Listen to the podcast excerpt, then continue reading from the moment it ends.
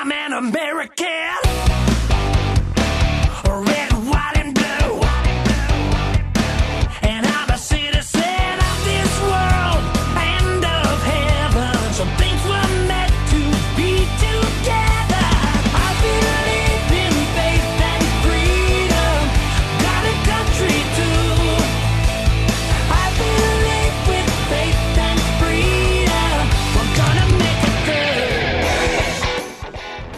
Welcome. You are listening to the Loving Liberty Network, and this is the Liberty Mom Show.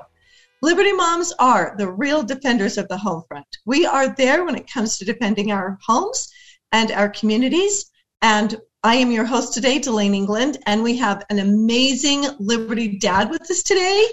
Not a Liberty Mom, but we will later in the show. We have Liberty Mom Christy Henshaw coming, but today we have amazing representative superstar Walt Brooks with us representative in Utah, and he is so fantastic. And he is a great Liberty dad, not only for our of his own children, but he is a great Liberty dad of our community and for our state. And Representative Brooks, welcome to the Liberty Mom Show.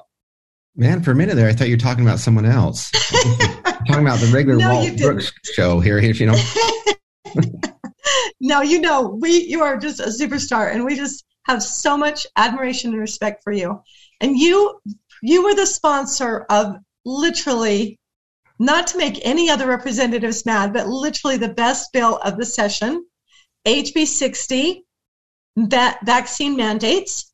And so it's not really mandating vaccines; it's really mandating no vaccine passports, just to be clear. And so, well, this was such a great bill, and I can't tell you how much fun it has been to work with you on this bill. And what I mean, really, I could not, the whole time you were sponsoring this bill, I'm just like, wow, no one could present this bill better than Representative Brooks. So mm-hmm. tell us about what the bill actually, without getting too far in the weeds, because the bill took on seven different lives. it changed a lot, but basically the intent of the bill, where it started, and then we'll just go to where it kind of ended. So let's Sure. tell tell everyone about the bill. So the, the the bill contains three parts, and I think that's what we really can boil down to it. It prevents government from requiring a vaccine or a vaccine passport. It prevents um, what's called public accommodation, so which means you have to show a, a vaccine passport to go shopping, go to the movies, go to the gas station, whatever. So anywhere you would do commerce, you know, go buy things, that's public accommodation. And the third part is the employer-employee relationship which would prevent an employer from discriminating against an employee if they're not vaccinated. And really, that's the the part that really got me started was, you know, you saw all these. I mean, we had them in our neighborhood, these big signs. You know, thank you to our healthcare workers, thank you for our first responders, and then the next day they were villains if they weren't vaccinated. And I'm like, this is too odd. And then everywhere on the news, on on the internet, everybody's losing their job or potential lose a job because they chose not to get vaccinated um, for the flu, basically. And you know, I, I Exactly. saw- go I. I just want to say it's like it's so interesting that not only did they not want to, but why should anybody know? Why is it anybody's business whether they have done it or not? Now, for even people who have chosen to be vaccinated, they still don't necessarily want to tell everyone.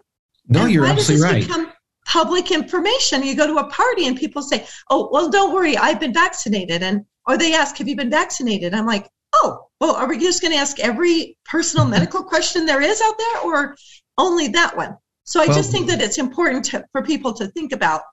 Since when did we just share our private medical information with everyone?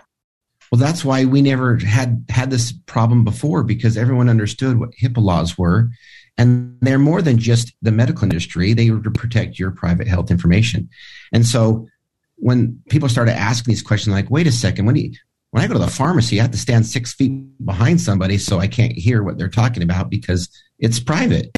And then all of a sudden at work, I mean, we didn't we don't ask people if they have AIDS or if they have meningitis or you know what other things and and if you're vaccinated, then you don't have to worry about getting sick. And, and so people say, well, what about those people who can't get vaccinated? I'm like, well, they're in the same problem because now they're not vaccinated. And so they're going to be discriminated against. But um, it, it just none of it really made a lot of sense. I think there was enough information, and the more that people asked questions, it seemed the more that they were um, demonized. And so I'm like, all right, we, we need to do something. And it was one of my colleagues um, that said in a meeting, says, what we should do if we're doing something about the pandemic, we should look at it before the pandemic happened. So, because the pandemic can screw things up. Well, what was it like before the pandemic? We didn't ask those questions. And so that was an important part of the bill. And that was the piece that kind of screwed it up at the end. And um, we can go into those details if you want. But so we still have the government section, the public accommodation section, but those last two substitutes was removing the employer employee relationship part of it, which is really a heavy part of the bill and probably the most difficult part to try to get through the legislature because the Chamber of Commerce is opposed it. That's exactly right, which is so interesting to me that suddenly, if I'm a doctor, like Dr. Lionel Mason, who's just recently entered the race to run for the legislature in Bountiful, so he's a doctor, and he he said, you know, if I if I as a doctor am privy to someone's private medical information, if I shared that with anyone, I would go to prison It's that is deal. how serious. He goes, I would go to prison as a doctor. I have access to that information only because I'm a doctor. And then if I shared that with anyone, I would go to prison. And yet, as a boss, I can ask someone that and demand it of them to keep their job with me as their boss. And if they don't surrender it, then I can just fire them. And that is so interesting to me how we've just we've just turned the entire American dream upside down because in America, the burden of proof lies upon the government to prove that I am out, at risk or give, or putting someone else at risk. That it's their job to prove I'm putting someone out. It's not my job to prove I'm putting someone else at risk. If Yeah. I'm sick, of course I'm going to stay home. Of course I'm going to quarantine myself if I'm sick, and sh- and well should. But there is that burden of proof, so it's just flipped. Now all of a sudden I have to prove that I'm not contagious. Which, let's be honest, getting a vaccine does not prove that you're not contagious, and it does not prove you don't have a disease. Correct. And you know that HIPAA stuff even goes further. So I went through the hospital when all the IHC beds were full, and looking at really what was happening, and and we had to sign some stuff. And I'm familiar with HIPAA because I do it with my my own job. But um, they went to explain even further that we can't even say, "Hey, I saw a, a 14 year old girl in ICU," because someone might know a girl is 14 that's in the, or around that age, and that was close enough to draw that relationship that that would violate HIPAA laws. And here we have to go around and show a piece of paper with all of our information on it. It just, it, you're right. It's an, a part that needed to be in there. So that's one reason why the bill. I actually pulled the bill at the very end, um, and I've got a lot of flack for it. But I think people just didn't understand the whole process. But Yes, because we're so excited about the bill. Okay, so the bill started out, it passed House committee Mm-hmm. and it passed the House overwhelming. We had enough votes that it's a veto proof bill. So, I mean, not that it is veto proof, it still has to go through that process, but, but we had more than two thirds votes in the House. It was doing very well. It definitely got held up, be- but before going to the Senate. It did make it through the Senate committee, but here's the thing that also I think is really interesting that I want everyone to understand. I have never seen, and there never has been, because I've been up to uh, Capitol Hill as a citizen for a long, long time. I've never seen that many members of the public attend these hearings on this bill as as any other bill that I've ever seen. There were more people that attended the hearings on HB 60, no vaccine mandates, than any other bill in 30, 40 years. You know, and that tells me that people care and want this bill. You're right. And it actually made a huge difference because there was a lot of people that had hesitation. And it's it's it's normal for a big bill like this and that changes um, something that's kind of significant to kind of get their arms around it. Um, like I, I mentioned to I think you before, when we did constitutional carry, it took a couple years, and they've been working on that for decades. Um, Social Security tax, that took four years before it went got through it. Some of these things really have to get people to understand really the details through it before they feel comfortable. But having so many I'm going to put this normal people, and I'm going to say it that I'm going to say it that way because um, I qualify normal as people that use respect and civility. You know, when people come screaming at you and yelling names, that it, it just it loses its emphasis and it loses their voice because people just turn it off and then they become crazies, right? Because they're Right, just on right. screaming. But the but your group and all the groups that came up there were so good. They, I mean, really, they they're respectful. They were they talked. They let people speak and then they listened. They they responded and it was really good. And that was the difference because I know we could probably got about eight, maybe ten votes more out of the House that we probably would not have gotten without that kind of support. So you're right that all those people there was was amazing. And you know, that's great feedback, Representative Brooks. I, I really appreciate that feedback, and that's something for everyone to learn. Nobody likes being yelled at. Nobody does. No one really enjoys it. And when we are respectful and respectfully engaged, we do get so much more, and people will listen to us. Mhm. And as represent, people want to be listened to. We want to be listened to. So do representatives want to be listened to. So I think that is a very important lesson for everybody. Is that is uh, that exchange of respect does it does do it does benefit literally everyone. It's very much a win-win. Absolutely. Okay, so then it didn't, you pulled the bill, so it didn't go to the floor of the Senate. And so this year was a really kind of a, an important year for this bill because people are very upset about losing their liberties and having the government take their freedoms from them without due process. And with, and there isn't, you know, there isn't a clause in the Constitution, either the um, federal Constitution or the state Constitution that says except in this case. So really, we should keep our freedoms even in a pandemic.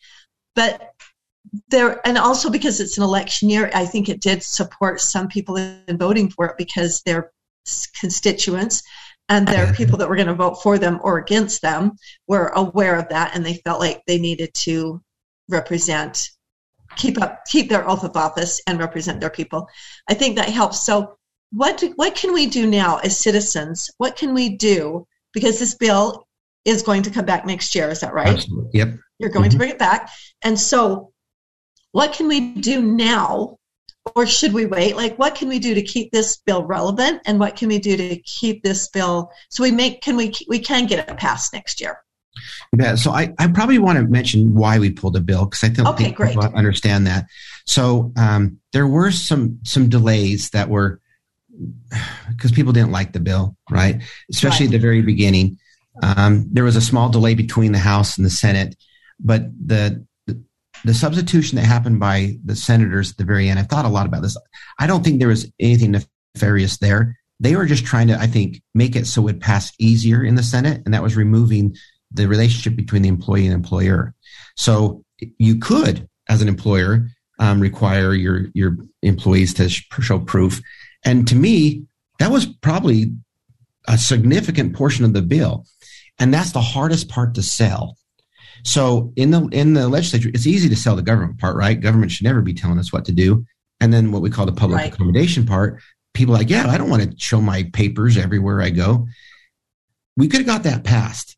But then next year and years to come to try to pass just the employer part, we would have had only that to sell with all the opposition.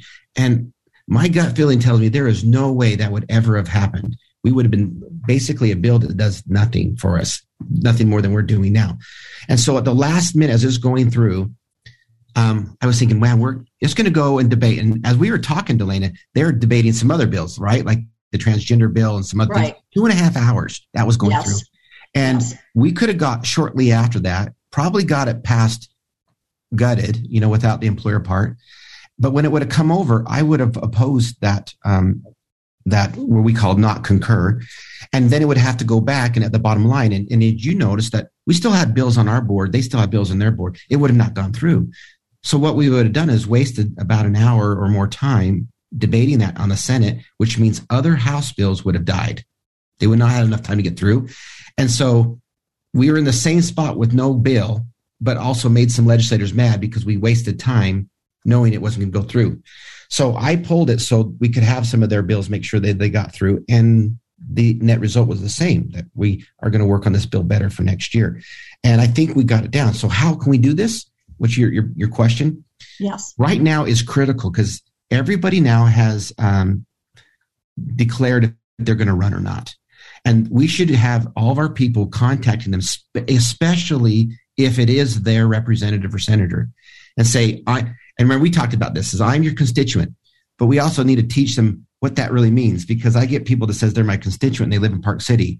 They're not. Right. You know, yeah. just because we're in Utah doesn't mean a constituent means they live in my district or my boundaries. Exactly. It means I can vote for you or I can vote against you. Right. That's what a constituent And, is. and that that actually means a lot because you know I'll get hundreds, if not a thousand, meme emails a day, and I look to see if they're my rep, or excuse me, if they're my constituent, they live in my area, and they're the input, the um, opinion I want to really know about because that's who I'm supposed to represent. They're great opinions if they're over in Blanding or if they're up in Park City, but they're not ones that I'm going to weigh very heavily because that's not who I represent. So having them contact, let's say someone that's running in the New Herriman district or someone who's running Sandy and say, where do you sit on this bill? Where, where do you vote? You know, and while it's still in their campaigning mode, because one, we have them on record, which is really, and I really think most people, most people are good people. And when they say something, they, they usually say, well, I made a commitment. I can't tell you how many times I've talked to people and they said, well, I've already committed to it. Now you do learn more things as you go on and maybe your position changes, but um, I think getting them early on so they know that it's an important subject. They're familiar with it. And that's the, that's the, kid, the critical part. Why the time the session comes up next year, they're already familiar with the bill. They're already familiar with the concept that, yeah, this is a liberty bill. This is something that we want to make sure that we're protecting freedoms and it will go through. Um, some of our hesitations that we've had, um, like in the in the House rules, we've had some ch- changes that are going to happen there. So I anticipate less of a problem that we have experienced this year. Even though I, I have really nothing bad to say about um, Representative Hawkes, he's a good person. I've known him for a long time, but his job is an employer attorney.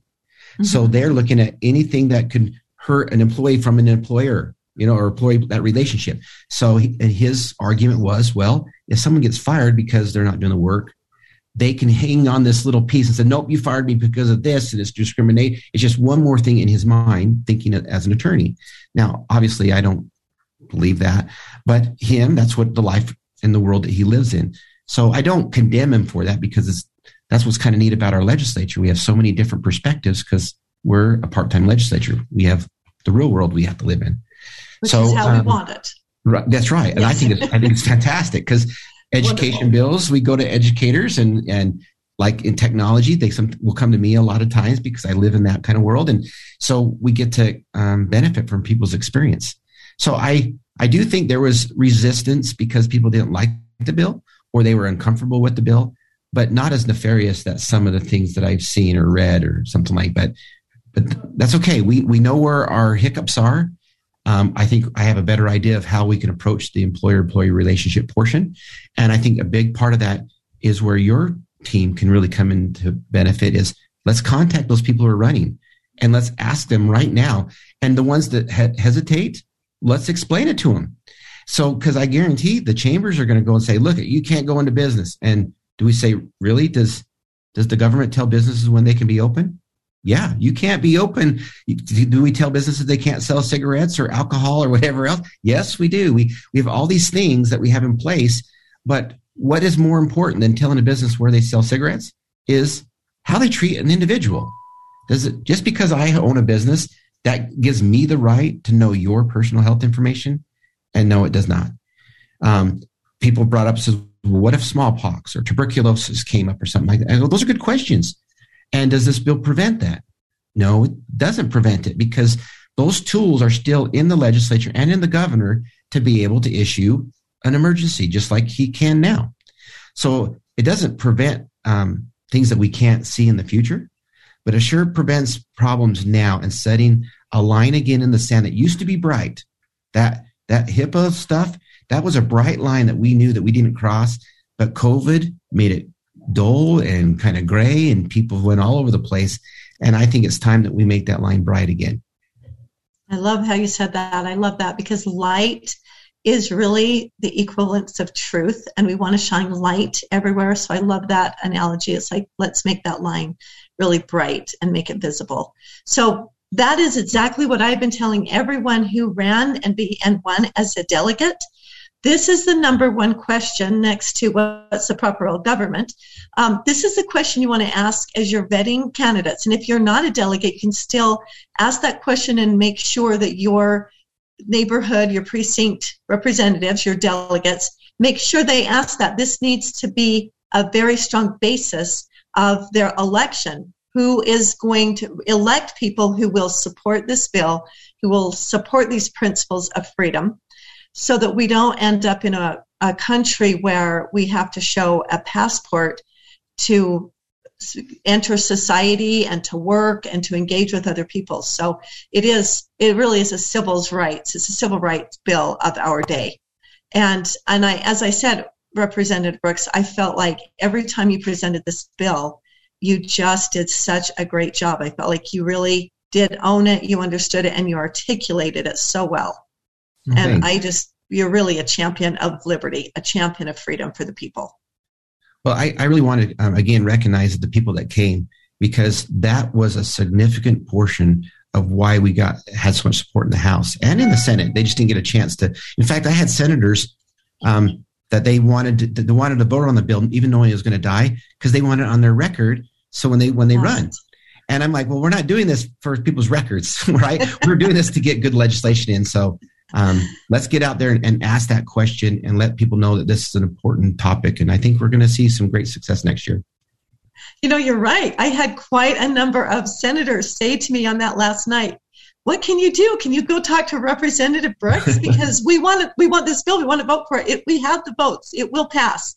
And so people did want to, and I think they wanted on the record, but I think they also, many of them also want the bill. They do want to have our rights protected in that manner. So, yep, I, um, agree. And so, Representative Brooks, do you have someone running against you? I don't. Well, I am not surprised. Have, I was I was surprised. I don't even have a Democrat or a you know, libertarian or something. But well, um, this is you know God does bless those who do good. So well, it is a blessing. As, Much less stressful. Blessings. Yeah, you've worked hard for us. So I'm thrilled for you that you don't even have to worry about that. You don't have to run a campaign. So so again, this bill is no vaccine passports. It's HB 60 on the 2022 legislative record, and you can go onto le.utah.gov and you can pull up the bill, you can read it, you can read the uh, changes, and you can kind of, and you also can hear Representative Brooks present the bill, which is really great. If you're concerned about discussing this issue with your candidates that you're looking to vote for or against, listen to Representative Brooks and the testimony. It will give you all the talking points that you need so that you can really represent yourself well and make sure that your the candidates are well versed and well educated on this so we can be sure and get this bill through. And Representative Brooks, I just really appreciate your hard work. You worked so hard on it and you have taken it very well because it's kind of depressing to work so hard on a bill, start it so early, and then not have it end yeah. up to fruition. But you have a great attitude about it. Thank you for having me on. I appreciate that. Thank you for being with us. You're wonderful. Thank you. Appreciate it. We're going to take a quick break and we'll be right back. Stay with us.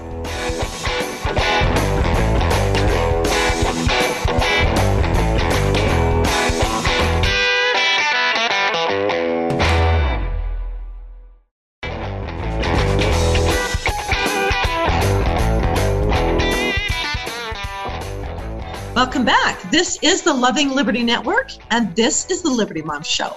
Liberty Moms are the original secretaries of the defense. We are the real defenders of the home front. We are there when it comes to defending our families and our communities. I'm your host today, Delane England, and we have amazing Liberty Mom, Christy Henshaw, with us. Welcome, Christy. Thank you for having me. We are so pleased to have you. Christy is a great Liberty mom. I have just really enjoyed getting to know Christy and working with her the last couple of years. And we are going to be discussing, we just ended in Utah our 45 day legislative session. We've ended that for the year. Of course, we will meet once a month throughout the, the months, throughout the rest of the year. But I'm feeling kind of let out of jail. How about you, Christy? it was like the most terrifying and relieving. I, I can't, I can't even tell you. Um, yeah, I waited until midnight that night and watched uh, the rest of the House and the Senate finish up, and it was oh a big sigh of relief. Um, and then I think I needed therapy for what I had been through. So yeah, I feel like I have PTSD, literally.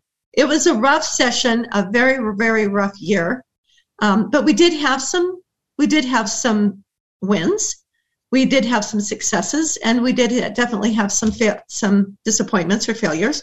Um, but of course, that doesn't mean we're done. It means we'll just come back next year and work on it again. But we did, we were able to stop some really horrible bills.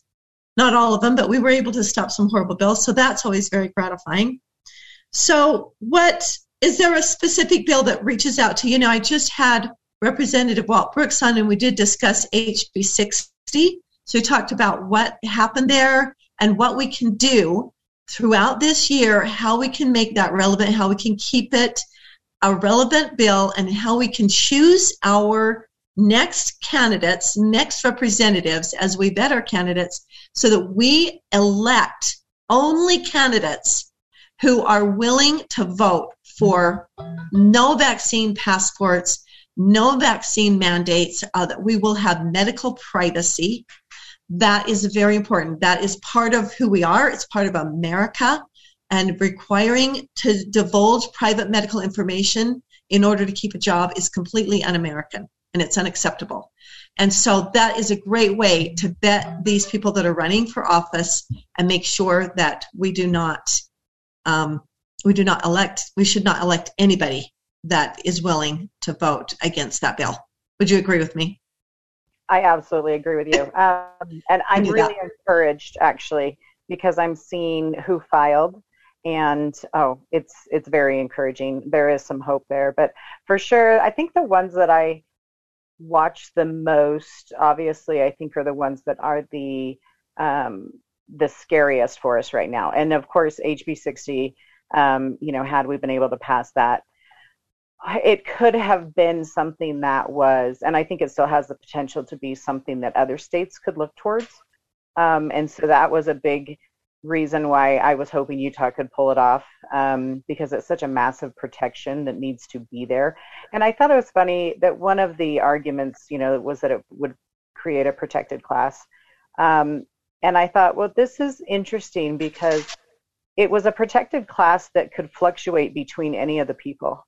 And I thought because when you're talking about um, any of these vaccinations and where you have varying degrees of certain countries had a you know um, two plus a booster and you had other countries that had upwards of four or five um, shots. And i thought you know we don't know where this is going to land so this could actually be inclusive to everyone.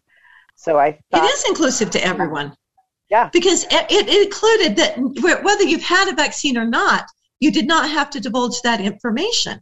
Mm-hmm. So no one, even vaccinated people, should not have to take their passport and prove it to anyone. So it, it isn't a protected class by any degree because it was to protect every single person, whether you were vaccinated or not. You did not have to divulge your medical record. There right. could easily be a time when you don't want to admit that you have been vaccinated or boosted. And that again is private medical information. So I don't see how anyone consider, could consider that a, a, a, a protected class because it was to protect and every individual, which is how the Constitution is. Every individual is protected equally. I agree right. we shouldn't have protected classes, but this was not a protected class. Yeah, that. So I thought that was interesting. The other thing that I think really I think the conversation needs to, and I know you just talked about this, so not to harp on HB 60, but it was definitely the the bill that had the most eyes on it, I would say, this legislative yes. um, is that when we're talking about the collection of data, especially co- data that's collected through businesses, and as we look at data as a new form of currency, like data is money. Um, and so it is. We have to add privacy protections to that. And I think that that this stayed in the debate of um, vaccinated and unvaccinated, and we tried to pull it out of that debate. But I really think this comes down to privacy issues more than anything else. and I, I i'm hoping that that's where the next session goes is that we look at privacy as technology increases and we have this ever intrusive um, collection of data on us that we start to say you know what's the what is the right role for data collection and privacy and if those two don't increase simultaneously and privacy gets left in the dust and technology um, continues at the pace that it's at i think um, we're going to have a real problem. I, I, think we already do, but even more so. So my hope is that we can focus a little more on privacy. Um, I'll tell you a couple of the other bills that were were um, along these same lines would have been um, SB 88 with the digital driver's license for the same reason. Any data collection, and I know that. Um, and let's just talk about that real quick, Christy. Yeah. So, digital driver's license, they were absolutely set on passing that bill because it we were already doing it we've already done it on a pilot program and there are those who love this and want it with everything they have this was and as you stated data is currency so this means big bucks and it's a pilot program that was about to end supposedly and so this is going to expand it and keep it going and turn it from a pilot program into um, ongoing forever and of course it's always opt-in so you don't have to do it. You just it's just for those. So that sounded compelling. You gave great testimony there, as did many others. And um, we were able to not really kill the bill. I prefer to have a vote and have it killed. We didn't get that, but we did have them send it back to rules, so they didn't actually vote on it. But in essence, the bill is dead now, although it can be resurrected next year that is a really important win because they went in there with every intention of voting for that bill. And because the people stood up, spoke out, showed up, and gave excellent testimony, excellent, they did not have the whatever courage or whatever you want to call it. They did, they, maybe they had the wisdom not to vote for the bill. They had the wisdom not to pass it out. And so I just want to notice, I want people to take note there was a great success because of people's citizen involvement and engagement. It worked. Yes, absolutely. Um, there were a lot of wins. Um, as scary as it was, I would say that the legislature. Did I lose you, Christy? No, okay, we, we lost you for a second, so just start that again. Go ahead. So I was going to say, as scary as the legislative session was, there were a lot of wins um, in the sense that uh, people showed up and that was awesome i've never seen anything like it you know and to sit in a room and have so many people come or have so many people email and have so many people engaged and the, the cool thing is is that lots of people have come and said uh, i don't know what i'm doing but i'll do whatever you know and so this Right. is where i love the mom movement um, and i just had an experience at my caucus with this as well where people are saying, I, I have no idea, but I got to do something because I'm not going to leave this to my kids. And I think that's I love that. And I had that experience. It was so exciting to see so many people enter the race that said, I don't even know how to do it. Like, what do I do? How do I get involved? I want to run. What should I run for? How do I do it? And then have so many people, not enough, but people that haven't been before get engaged in their caucus meeting, go to their precinct caucus and get engaged and run for delegates. So that is really exciting. Now, we do have a very, very serious problem in the Republican Party, and that is we had a lot of Democrats who went and registered or even didn't register, but went and attended their caucus meeting and ran to be a delegate and won. So we've been infiltrated by a lot of dele- Democrats, and even one of our candidates on the Republican ticket, who was a legislator for 10 years, Becky Edwards, who encouraged, openly encouraged Democrats, told them, hey, this is a great system. Go to the Republican caucus and register and run and become a delegate so you can represent me. That is very problematic because I think people who that's what that's the beauty of the parties. There's a lot of ugliness to the parties, but the reason that there are parties is we I, we surround ourselves with like-minded people, and the party platform defines what the party is and what you believe in. That defines the the size or who the who is in the party. And I just think that we need to to have honor and integrity. We need to stay within our own party and let the party pick their candidates each party, and then we can have the citizens jump in and decide who they want of those candidates chosen by each party. Yeah, absolutely. I agree. And I think someone's looking into a rules change for that. Um, it is, it's just dishonest. Um, and it's, it's, presenting yourself as something that you're not. And if you can't be Right. honest about the views that you have, um, you know, maybe you should reconsider some of those views. So, Right. Yeah. If you believe it, then just own it. Come out and, and embrace it. uh, exactly. Exactly. Um, I just wanted to mention two of the other things in the legislative session um, was just protecting GRAMA. So we were watching GRAMA, which is Utah's uh, version of Freedom of Information. Um, protecting GRAMA, we watched some of those. There was one that had the potential to be extremely uh, dangerous to GRAMA, which didn't really go anywhere. And then there was a, a change that wasn't horrible compared to the other one. Um, and then the other one was just making sure that electronic voting uh, doesn't happen anytime soon because, like I said, we do not have the privacy in place um, if we're going to have that large scale of data collection on people. So, You know, just to, to just to go back to the protecting GRAMA, just for those who might not know what that is, it's where you can where you can file and receive government records. Um, can't remember what it stands for. Do you? Government records. Government Access Management Act.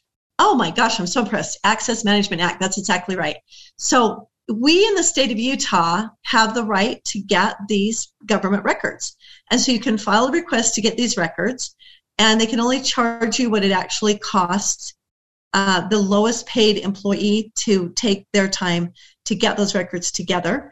And but we all have a right to have access to those records. So that is a very important bill to protect because we will not have any sovereignty or any integrity in our government if we don't have access to to vet it, to see it, and to know what's going on.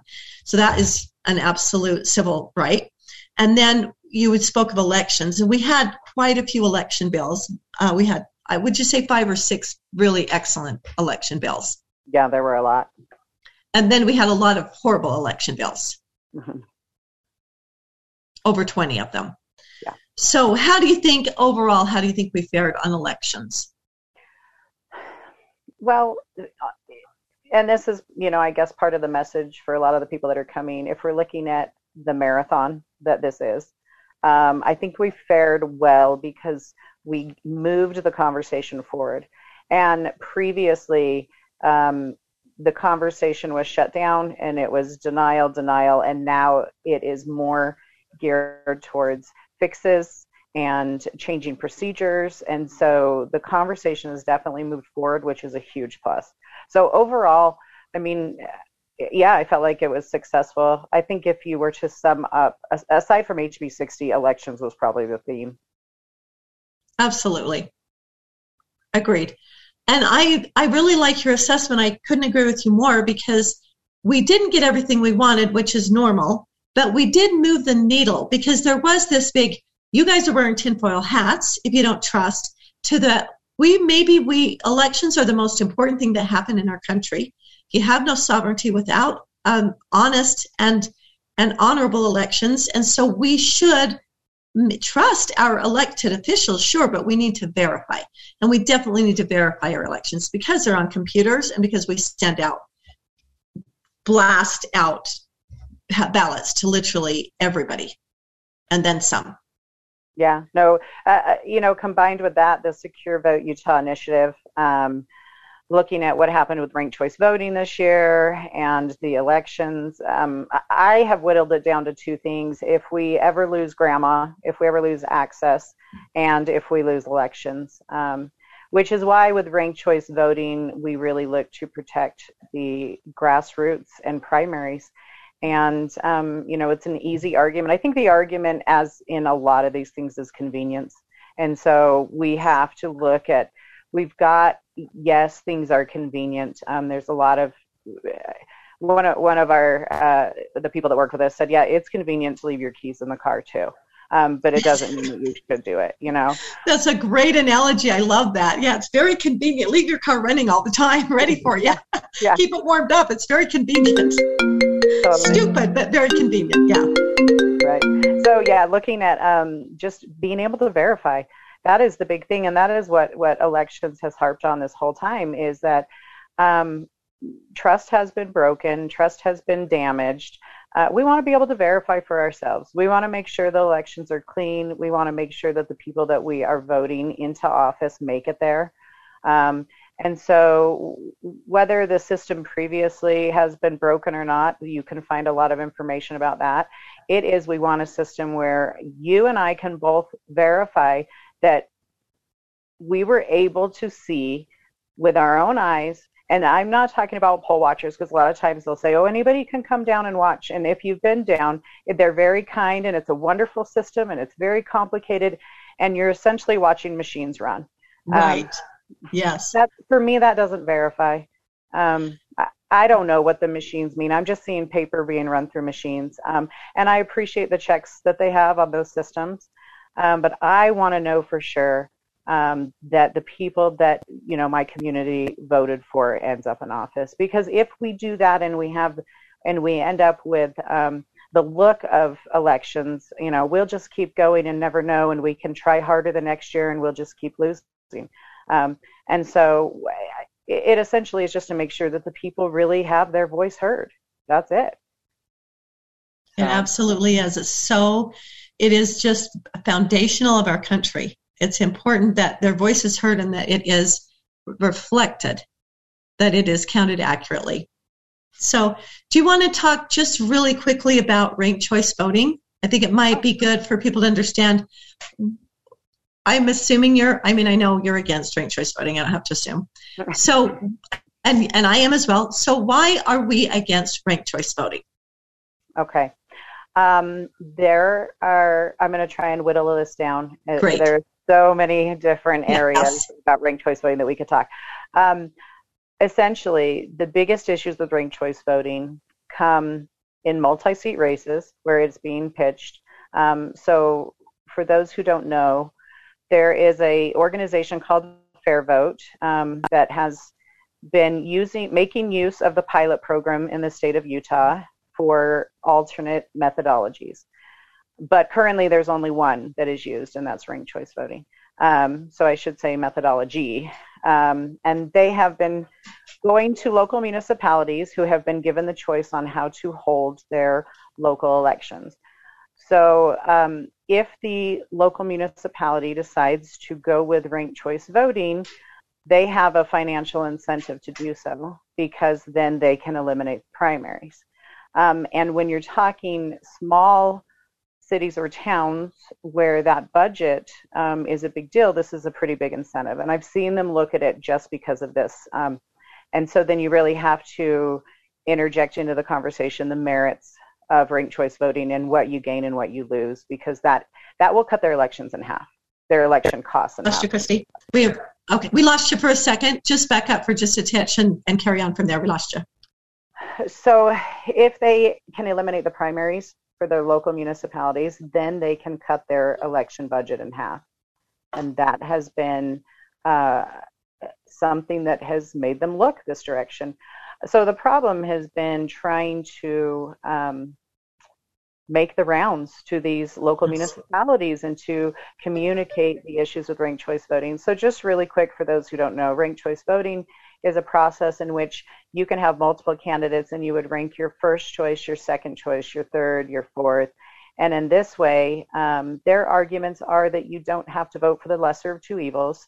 And if there's a third party candidate that you like, you get to put them first. Um, the, the problem with this being it doesn't ever help third party candidates. Uh, what happens is the third party just is eliminated off the first round and they never have to uh, make any, there's never any communication with the main party. So, for instance, if you have um, the libertarians will usually default to the Republican Party, so their second choice is usually going to be a Republican Party candidate like the Green Party is usually going to default to the Democrat Party, and so you're going to have you, they just align that way. So it doesn't really help them. What it does is it takes away any bargaining power that they had originally. Um, so the biggest problem, though, is that you can game it, and there's a thing called non-monotonicity, which is where uh, second place can eventually have the advantage. Um, and I think we're seeing some of this stacking up. And so what they'll do is they'll align with people and they say, if I'm not your first choice, at least put me for your second choice. Um, and then the first choice has to hold their ground if they don't get 51% right out of the gate. And so then you have people who are getting to vote more than once. And so if I voted for the first person and they're holding their ground and somebody else gets to vote three or four times, um, it fundamentally violates the one person, one vote. And so that is a that is a big problem with it. Um, one of the their pluses that they say is that it will make elections nicer, and um, there there is a problem, and I, I just very much disagree that just because people um, debate things means that it's contentious. Exactly. So I don't we want to vet? That's the point of vetting is that we point out the differences between the candidates. And right. this makes them not want to point out the differences, which makes them all vanilla, which right. doesn't really help us choose wise, make wise decisions and choose wisely our candidates. Yeah, which means you don't actually find where they stand until they are in office and voting. Mm-hmm. And that's, exactly. that's, that's a big problem. Um, so those are uh, probably the biggest issues with ranked choice voting. But uh, one more issue that is very significant that may happen in Utah, and we know this because of GRAMA requests that we got, is that if they expand ranked choice voting enough and it, and it uh, crosses over into congressional districts, they will have to centrally tabulate. And yes. I am just such a big fan of decentralization in all power. And if you have one place running all the tabulations for the state of Utah, um, it is one place uh, that leaves itself open for, for you know, corruption. Uh, just as far as centralization versus decentralization goes. Um, and so I appreciate more checks and balances on on elections. And so that's probably one of the biggest things is um, having. The, and if they do centrally tabulate, it it can make the case for a national popular vote. It would be an easy foot in the door to say, well, if we're already centrally tabulating at all the states, we could just centrally tabulate in Washington. Um, so, and then you would lose the electoral college, which would be a big problem. But yeah. Yes, the electoral college is such a genius of our that would keep the votes local and keep your power local. It, it's and to not allow again not to be centralized, but also not to have the big cities make the decision for the entire country. So they were very very ingenious in that, and we must protect our electoral college. Christy, you have just been absolutely fantastic. We have 30 seconds. Is there anything else you'd like to to finish uh, up with? Yes, Delane, this is my thing. Um, I'll go quick. I think there's a place for everybody in this. Um, I think everybody will have their line. Will they say, I need to stand up. I'm not leaving this kind of world to my children. Um, I am super encouraged by all of these moms and everything that they are doing. Um, also, I think that um, getting involved and making sure that everybody is involved and building bridges. Everybody is so divided. And if we can say, Thank okay, you, Christy. Thank you so much. Sorry, we're out of time. We'll have you again. Appreciate Thank you. It. Have a beautiful day. Thank you. you Bye bye.